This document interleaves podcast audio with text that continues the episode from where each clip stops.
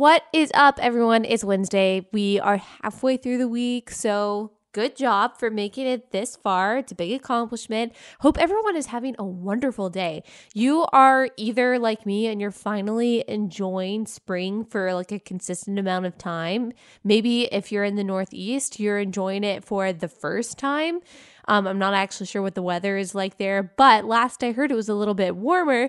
But if you're in Texas, like me, you are Finally, finally, finally enjoying like a few days of consistent weather. It's been like back and forth, like forty-five and rainy and then sunny and eighty. But I love when it's hot outside. Like I'm totally okay with sweating just a little bit and being just like slightly uncomfortable. I'd so much rather it be hot than cold.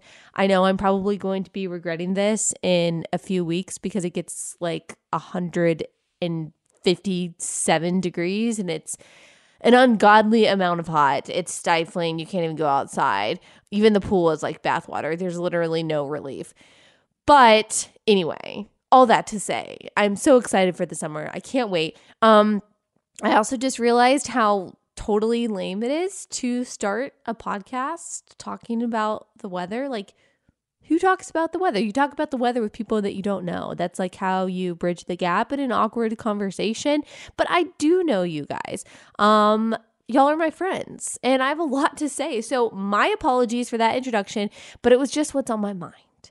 Also, to add to this introduction, just a reminder that this is a podcast that comes from C R T V. You can go to crtv.com slash Allie to watch my weekly videos, which are hopefully informative and entertaining. If they are not, we have a problem and you should probably tell me. Um, so anyway, to get us started, I need to back up just a little bit.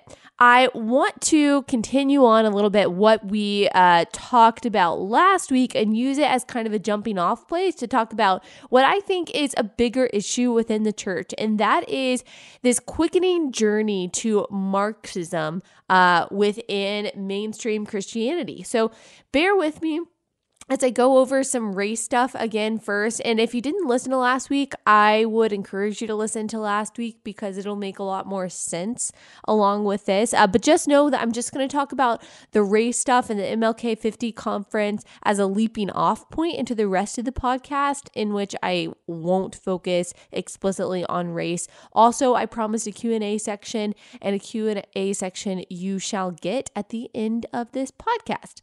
Okay, so those of you who did tune in last week know that we talked about racial reconciliation within the church and how it's a movement that is seeking, I think, in my opinion, to relegate the gospel to second place and instead put, quote, inclusion in first. Uh, but what this, quote, inclusion actually looks like right now within this movement of racial reconciliation within the church is white guilt. So we saw this prominently at the M L K fifty conference hosted by the E R L C a couple weeks ago, where we heard some otherwise, I think, extremely sound Christian teachers call on white people to fix this problem of racial division within the church. The problem is that, of course, that isn't exactly biblical. What is biblical is that the gospel, the good news of Jesus Christ and Him crucified, has already answered the problem of racial division. First, by obliterating racial, ethnic, socioeconomic, and gender divisions within the body of Christ, making us one in Him, and then by working out in our hearts any feelings of bigotry and racism, which are, of course, sins and antithetical to a life characterized by discipleship to Jesus. Now, of course, That, that that doesn't mean I'm not acknowledging or I'm not saying that racism doesn't exist or that it doesn't exist within the church. It obviously exists in the secular world, and I think it exists um, in Christianity as well. And as I've said many times, racism is a sin that should be addressed. Where we go wrong, though, is treating it differently or even worse than other sins, and thereby offering solutions to the sin of racism that are not found in the Bible. Like, for example, a particular pastor at the M L K fifty conference said that he hires black people over white people in his church, even if the white person might be slightly more qualified. Uh, another author at the conference said that we white people need to take a back seat and just be quiet for a little bit. And then the other things that were offered as so-called suggestions were just totally and completely vague. Uh, so here are some quotes from certain speakers at the conference. And by the way, just uh, just a note, I don't want to call out people's names here, not because I'm scared. I highly doubt they listen to my podcast, just because I think it's unnecessary. It pits people against each other. I'm not trying to necessarily call people out. That takes away from my main point, which is that the movement itself, I believe, is leading us astray. And I think some of these people that uh, said the things that I'm about to say might be even unwittingly caught up in it. Anyway, some quotes from the M L K fifty conference that was held by, by the way, the Ethics and Religious Liberty Commission, the public policy arm of the Southern Baptist Commission. I'm saying this as a Southern Baptist, um, which is the largest denomination within Protestantism. So here are their suggested solutions to racism and how Christians can really help. Uh, quote, "You have got to say something. There is no way forward if white pulpits won't talk." Uh, another quote, "The question is not so much where do we go from here, but why haven't we gone from here?" Another one, "And I think God is standing back and saying to the church, you all know what to do here. You really know what to do. It's the courage and will to do it and to be it and to pay that price." And another one, "We have got to speak out." Okay, I, I know I, I didn't read those quotes necessarily in context, but I, I, I listened to some of the conference, and I don't think that I need to. I'm not trying to purposely deceive you, but those were the solutions offered, and I didn't get anything from that. What what does that even mean? Talk talk about what? Where where is here? What what what are we supposed to do? Speak about what? What really is the local, thriving, gospel-centered church not doing to reach people of other races and backgrounds? I mean, I I personally don't know a single church, and I don't know every single church, but I don't know a single church that truly preaches the word of God, that relies on the gospel as the source of all its wisdom and strength, that doesn't already do everything it can to unite people of all different backgrounds. I mean, I... I have watched, like I said, some of the conference, and I've read about a lot of the conference, and I can tell you that from what I've read and from what I've seen, I wasn't there, there weren't any real tangible solutions offered. That's because I don't think that any of these people actually know. Like, we hear these white pastors and teachers standing from this pulpit at the conference saying, you need to do something, you need to say something. Uh, okay, well, what should we say outside of what the Bible says? I mean, I think that they're jumping on this trendy social justice movement because they think that's what they have to do to make the church look more, quote, tolerant and loving by the world's standards. Um, I listened to a really great podcast called the Just Thinking Podcast this week, and it was it was so good. Uh, the two men who host the show, which I need to note, uh, they are Black men, because I think that's relevant to this particular conversation. They did a really great job of critiquing the conference in a very gospel-centered, gentle, but I think straightforward and strong way. And they asked such a compelling question, which I think sums up everything that I feel about this conference and everything I feel about the racial reconciliation movement within the church right now. What do these people at the conference want white pastors to say that Jesus hasn't already said? said. And that's that's my whole problem with this, is that we're talking about this problem of racism that's apparently so much worse today than it used to be. And instead of offering Jesus as the solution to it, we're offering vague white guilt. And not just personal white guilt, by the way, but guilt for what your ancestors may or may have not have done. If you read the Gospel Coalition article that we were talking about last week, that's not only unbiblical, it is counterproductive to the work of the Holy Spirit within the church. So why are we treating racism, which is a sin, differently than any other sin? If white people are all complicit, which is the new buzzword right now, are all complicit in racism, are all women complicit in abortion, are all men complicit in pornography, sexism, domestic violence? Should I be mad at men because their grandfathers had more rights than my grandmother did? Should I be mad at my husband about the fact that women, you should not be able to vote? Should we shame men and women for the sins of some people who have the same gender as them? Should we shame generations for the sins of some of the people their same age? No, of, of of course not. It doesn't make any sense and it doesn't help anything. And in the same way, I don't think that we should shame an entire race for the sins of the people who share their skin color. So to me, the answer isn't white guilt. And that's not because I, I don't want to feel guilty. I, I, I have felt guilty about plenty of things. But skin color, the skin color that God gave me, isn't one of them. And that shouldn't be, that should be true for anyone. It's not, in my opinion, hiring a less qualified minority over a qualified white person. It's not taking a back seat necessarily. All of those things, by the way, by the way, for white people to suggest that we white people need to take a back seat and that Uh, we need to be the ones in the pulpits saying something that's so ridiculously patronizing, especially the one about hiring a less qualified uh, minority over a white person. That's so condescending and patronizing.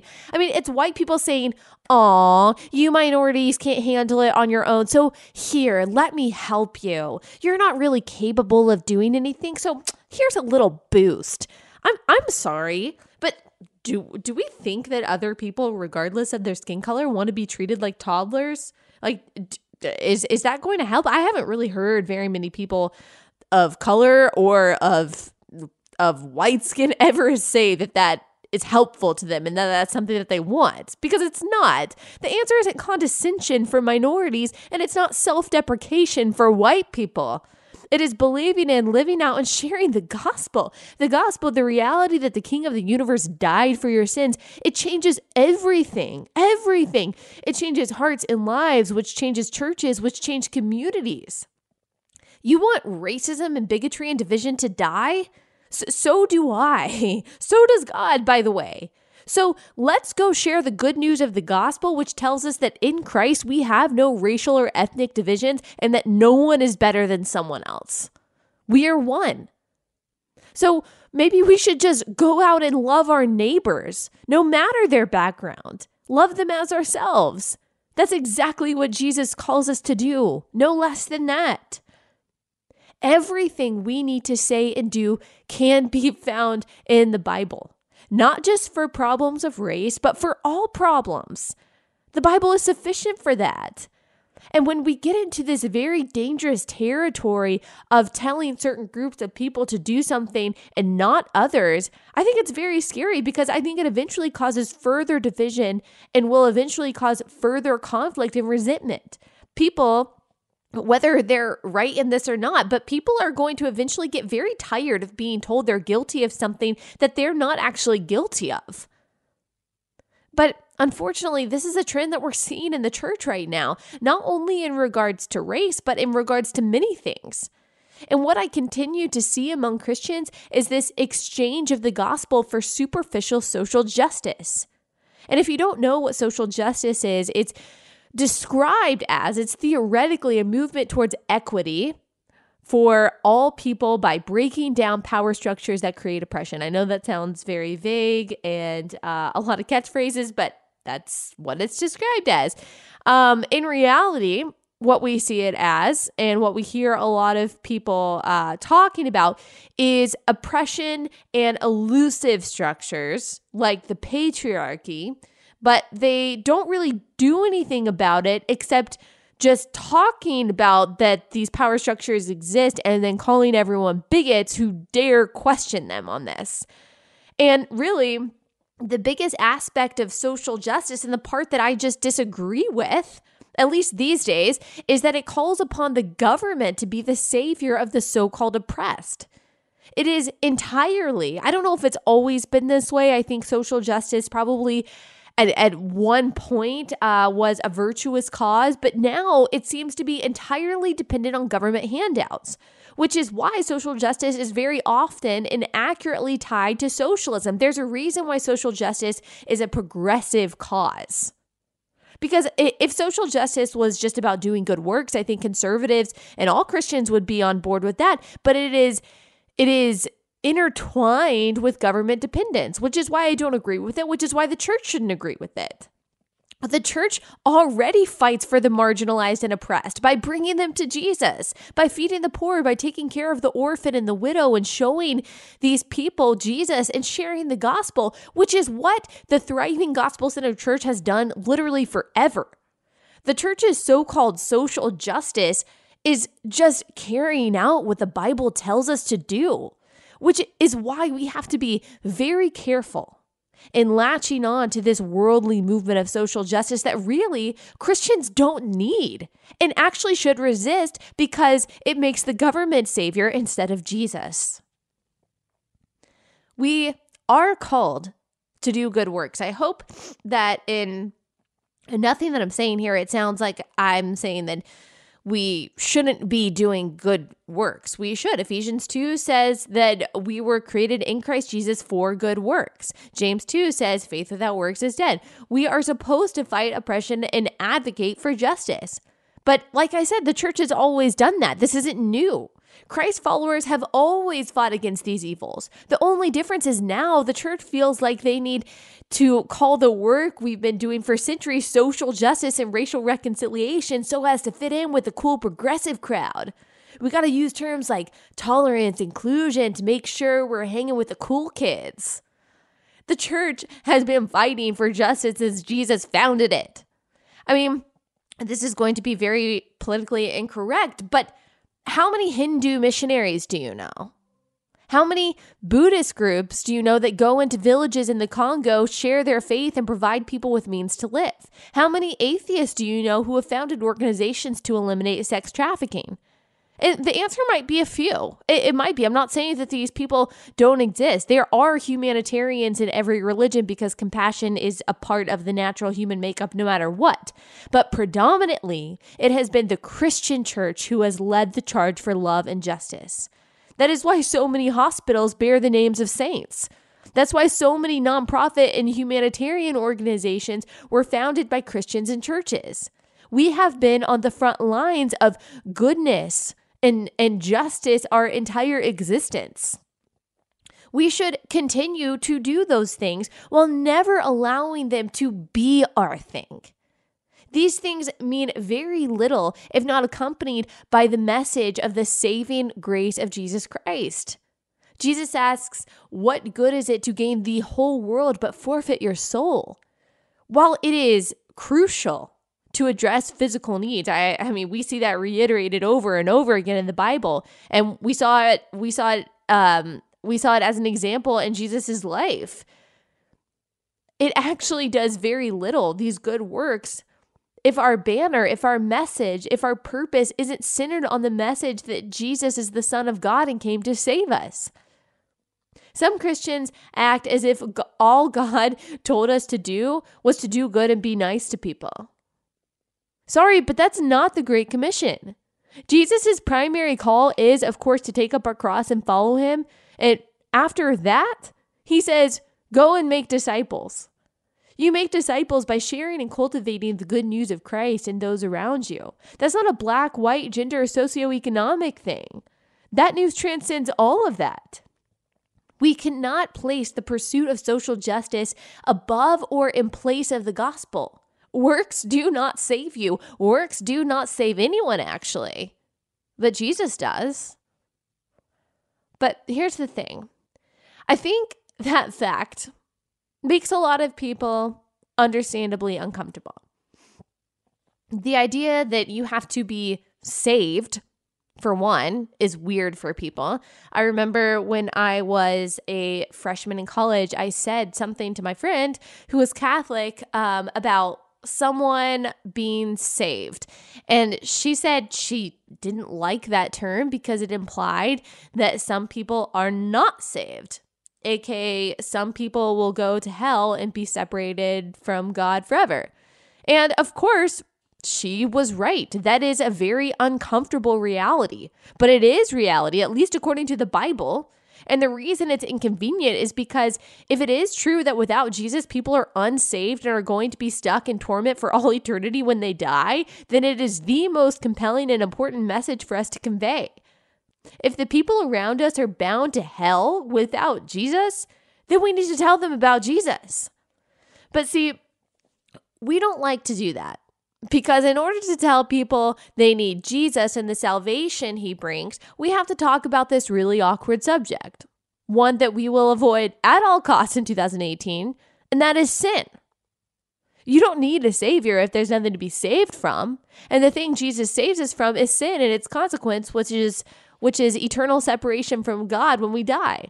So in order to talk about why people need Jesus and why Jesus is so great, we have to talk about sin.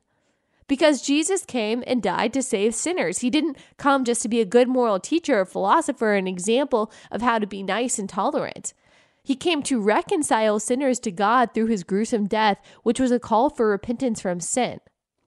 And by the way, when I'm saying this, I'm not saying I'm kind of, I've kind of left the topic of the M L K fifty conference. I don't want it to seem like I'm lumping in all of the pastors that spoke at that conference um, with this accusation of not actually preaching the gospel. That's not true. Uh, like I said at the top, there are a lot of teachers who were at that conference and a lot of pastors who I think preach the gospel very well, but just missed the mark at this particular conference. So I kind of moved on from that, and I'm talking about this movement in general towards uh, social justice within the church and towards progressivism in the church, which I think uh, really distracts us from the centrality of the gospel. So I just wanted to add that caveat. But when I hear people talking about how Christians are supposed to be uber tolerant and accepting and hush hush about people's sin, I'm like, what Bible are you reading? I see that exactly in exactly zero parts of the Bible that a Christian's highest calling is to be unconditionally nice. I don't even see that in Jesus's life. But that's so often what we see from liberal progressive Christians is this, don't judge people, just love them, as if love can be excluded from speaking the truth. It can't. We're actually called to speak the truth in love, which is exactly what Jesus did and what we see demonstrated by God throughout the Bible. Jesus was too loving to leave sinners as they were, and we should be modeling that, not some secularized version of hipster, wimpy Jesus who never talks about sin and God's wrath and judgment and cross-bearing and repentance. That's because so-called racial reconciliation, like all social justice movements within the church, are not actually the hard conversations that so many of these social justice pastors are pretending they are. They're not hard conversations. They're actually distractions from the hard conversation, the real conversation of, hey, Jesus saves you from hell. That's the hard conversation. That's the awkward, inconvenient truth. These social justice pastors are acting like they're so brave for standing up there and talking about social justice. And I'm like, who are you kidding? This is the hottest trend in the world right now, being a social justice warrior. You'll probably attract even more people from this because you'll get a ton of non-Christians being like, wow, see, they're just like us. So yes, we are called to good works, and that does mean using the power of the gospel to fight against injustice for all people. Good works empowered by Jesus serve the kingdom and glorify God. But, but good works as a replacement for the message of salvation are nothing but filthy rags. They ultimately and spiritually result in nothing. Have you ever noticed that at Unitarian churches, many Episcopal churches, many Catholic churches, uh, P C A churches, really any church, no matter the denomination, and I'm not saying that all of those denominations and all Catholic churches are like this, but I think we see this most prevalently within those sections of the church, um, that these churches who claim tolerance and acceptance and tout social justice also don't preach the gospel. These churches usually embrace, you know, all forms of sexuality, gender fluidity, open borders, basically the whole progressive platform. And their mantra is just like, don't judge and Jesus loves people. But they're total moral relativists. They don't really believe in enforcing anything that the Bible says, except for subjective and worldly versions of tolerance. Isn't it funny how those churches with fully liberal politics also tend to be liberal in their theology? Like, I don't think I've ever heard a pastor with full-on progressive politics and ideology who also preached that Jesus is the only way to heaven. That's because people who put social justice above the gospel don't actually believe in the gospel of Christ.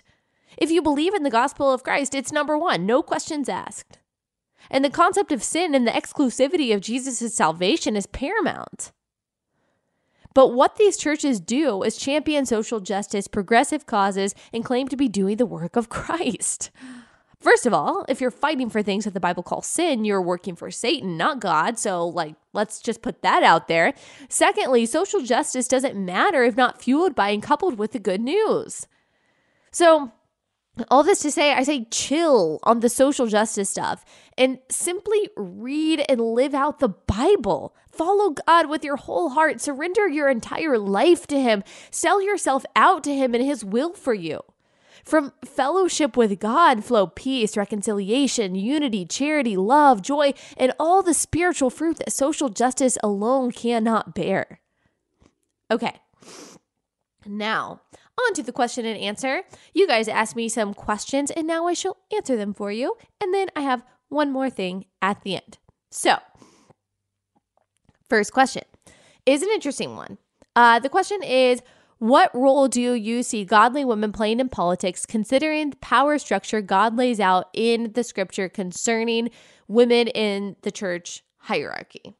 So, if the question is, can women lead? The answer is yes. The only roles that women are not biblically permitted to play in the Bible are, uh, one, the role within the church of exercising authority over men, and then also the role within marriage of exercising authority over her husband. So in the church, that means no female lead pastors. And in the Bible, we see no mention of female deacons or elders. Women can teach women in the church. They can teach children. They can serve in many capacities, but they are not to teach men in an official capacity. I don't think that includes at conferences and things. I think that's specifically and exclusively within the church. But we do see women leading outside the church in the Bible. Deborah and Esther are some of the first that come to mind. And women are used in powerful ways throughout the Bible. Rahab, Ruth, Mary, the mother of Jesus, Martha, Lydia. So it's very clear that God instills women with the capacity to do mighty things and carry out His will, just as He did for men. It's just in different ways for women because we have different strengths. Now, anyway, that said, I think godly women do have a role to play in politics, and I think that's crucial. I think it's crucial for any Christian to play a role in um, otherwise, quote, secular spheres. Uh, now, this can look like uh, a few different things. This could mean that the extent of your political involvement is voting and volunteering for causes that matter to you, um, like at a pregnancy center that offers alternatives to abortion. It could mean volunteering on campaigns of a candidate who stands for your values. It could mean doing what I do, blogging, speaking, writing, podcasting, being a voice for what you believe in. Or maybe you just talk about the issues uh, that are important to you on your own personal social media. And then, of course, there's the much bigger scale. You could run for office. Now, this could be local. You could run for school board. Uh, local elected officials have a lot of influence on their communities. Uh, you could run for a state office. And, of course, you could work your way up to D C. But in two thousand eighteen, thankfully, all of these options are on the table for women. And although I am kind of hesitant to say things like, oh, representation matters, because I actually think it only matters in some ways and sometimes. Um, but I do think that the country benefits from female leadership because we were given by God different perspectives and different strengths, different leadership styles than men have. And I think we complement male leadership in a necessary and beneficial way. Um, I don't believe in electing a woman just because she is a woman, but I do think that having strong female candidates and leaders is important.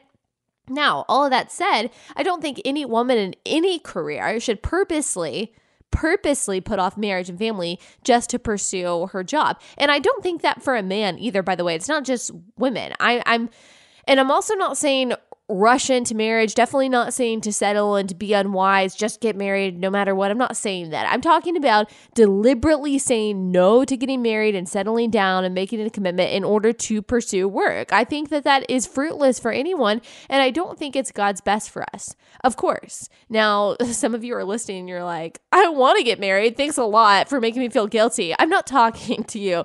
Of course, there are people uh, that God is calling to be single either for a season or God is calling to be single forever and celibate forever, and the Bible actually says that that is a gift. But the fact is, most of us do not have that gift, and are called to commit to one man or one woman and eventually have family. So basically, my advice is to get involved in politics and policy that matters to you, whether that is volunteering. Always vote, by the way, no matter what. That's the bare minimum. But in addition to that, volunteering, being a voice, or running for office yourself. But don't forsake a family just to do that. That goes for any career. Uh, the wonderful thing about um, two thousand eighteen is that we are able to do all of it. So that's great. That's a blessing. Uh, another question, will you ever run for office?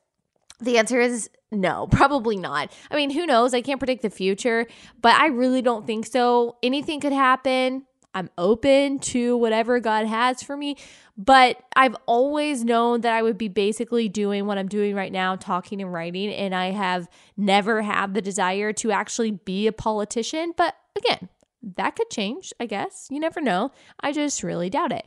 Um, how do you drink your coffee or tea? Black, and I don't drink tea. Gross. Tea is like weak coffee. Blech. Um, where do I like to shop?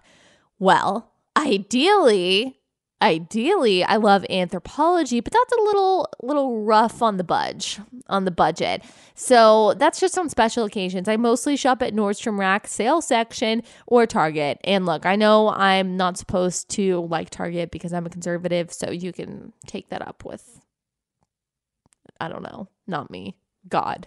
You can sue me. Uh, last question, another good one. So someone asked me if I had advice for someone who isn't religious but was raised conservatively. This person feels like they are less conservative because they're not religious and wanted to know if I have an opinion on that. Well, first of all, I really appreciate you listening to my podcast. Even though you might not agree or might not like the religious aspects of it, I really, really appreciate that. And I appreciate you reaching out to me about this. So my thought is you don't have to be a Christian or a religious person to be a political conservative. I mean, you can believe that the free market works better than regulation. You can see the harms of socialism and vouch for democracy and capitalism. You can see that more government overreach leads to mediocrity and suffering for people. You can feel the burden of taxation. You can recognize the desire for liberty within the human spirit, and you can even appreciate American exceptionalism, and all of these things can lead you into conservatism. Conservatism is extremely logical and based on, quite simply, reality. But here's the kicker, and track with me. We're going to take a stroll down philosophy lane. You can believe all of those conservative ideas because they work and are true, but it's when you ask why those things work and are true, that's where atheism doesn't really work. That's where atheism doesn't really give you the answers that you need. See, free markets are effective. Liberty perpetuates greatness. Capitalism creates success. Small government leads to human flourishing. And America is exceptional because each of these recognize the inherent rights of the individual. They recognize and play off the fact that rights are innate, that they are natural. They are born within us, not given to us by the government. Because if our rights are given to us by the government, then the government can take them away. And we really have no business defending the Bill of Rights, because who are we to say what the government can and can't give us? But if our rights are inherent, then we have every reason to fight for the rights outlined in the Constitution, which is exactly why conservatives do. So the question is, if our rights are within us and not given to us by the government, as all conservatives believe, the question is who gave them to us? You can't say they're just there. You can't say it's just a fact of life. That's a cop-out. I mean, facts of life, if you don't believe in a higher power, are completely subjective and arbitrary. So no, if we are saying that we have rights that transcend government force, therefore they can't be taken away, then we are acknowledging that something transcendent exists. And what could possibly transcend human authority except for a power higher than human authority? The Declaration of Independence acknowledged this.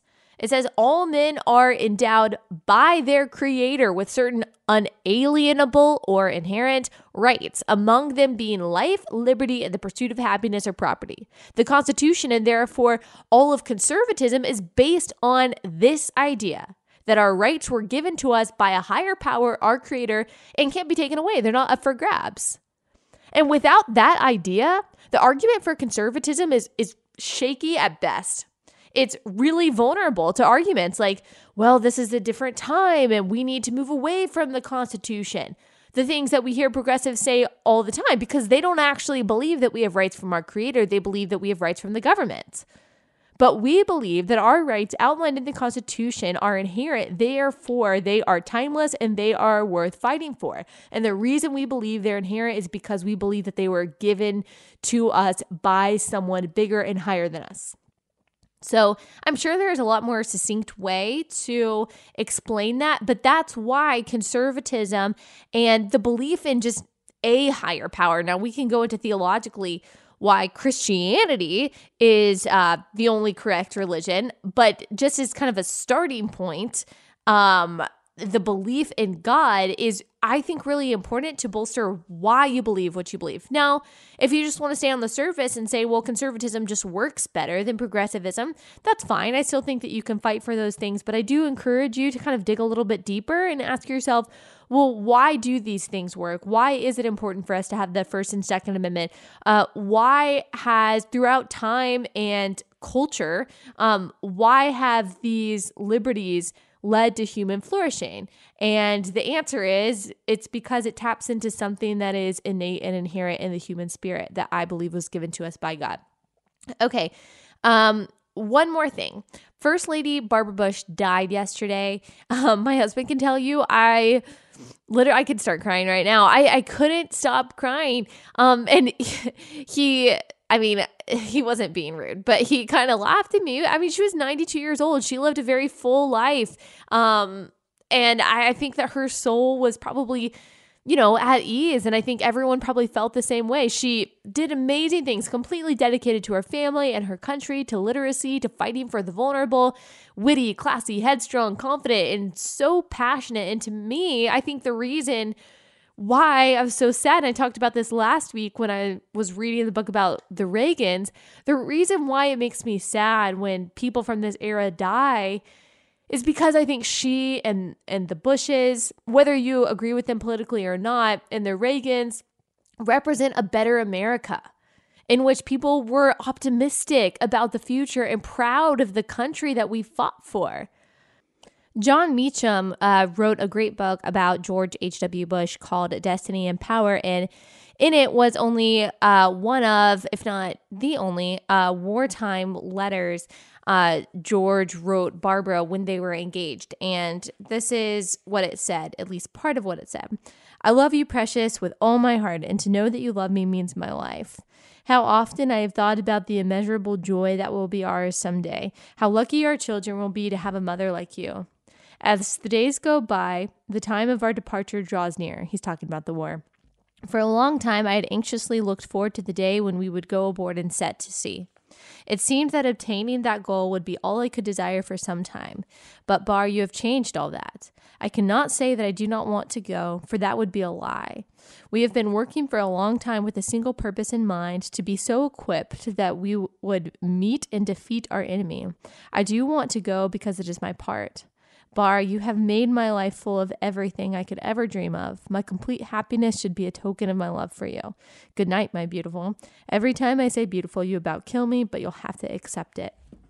And I just love that. I love not only the just intense and so pure love that he had for Barbara.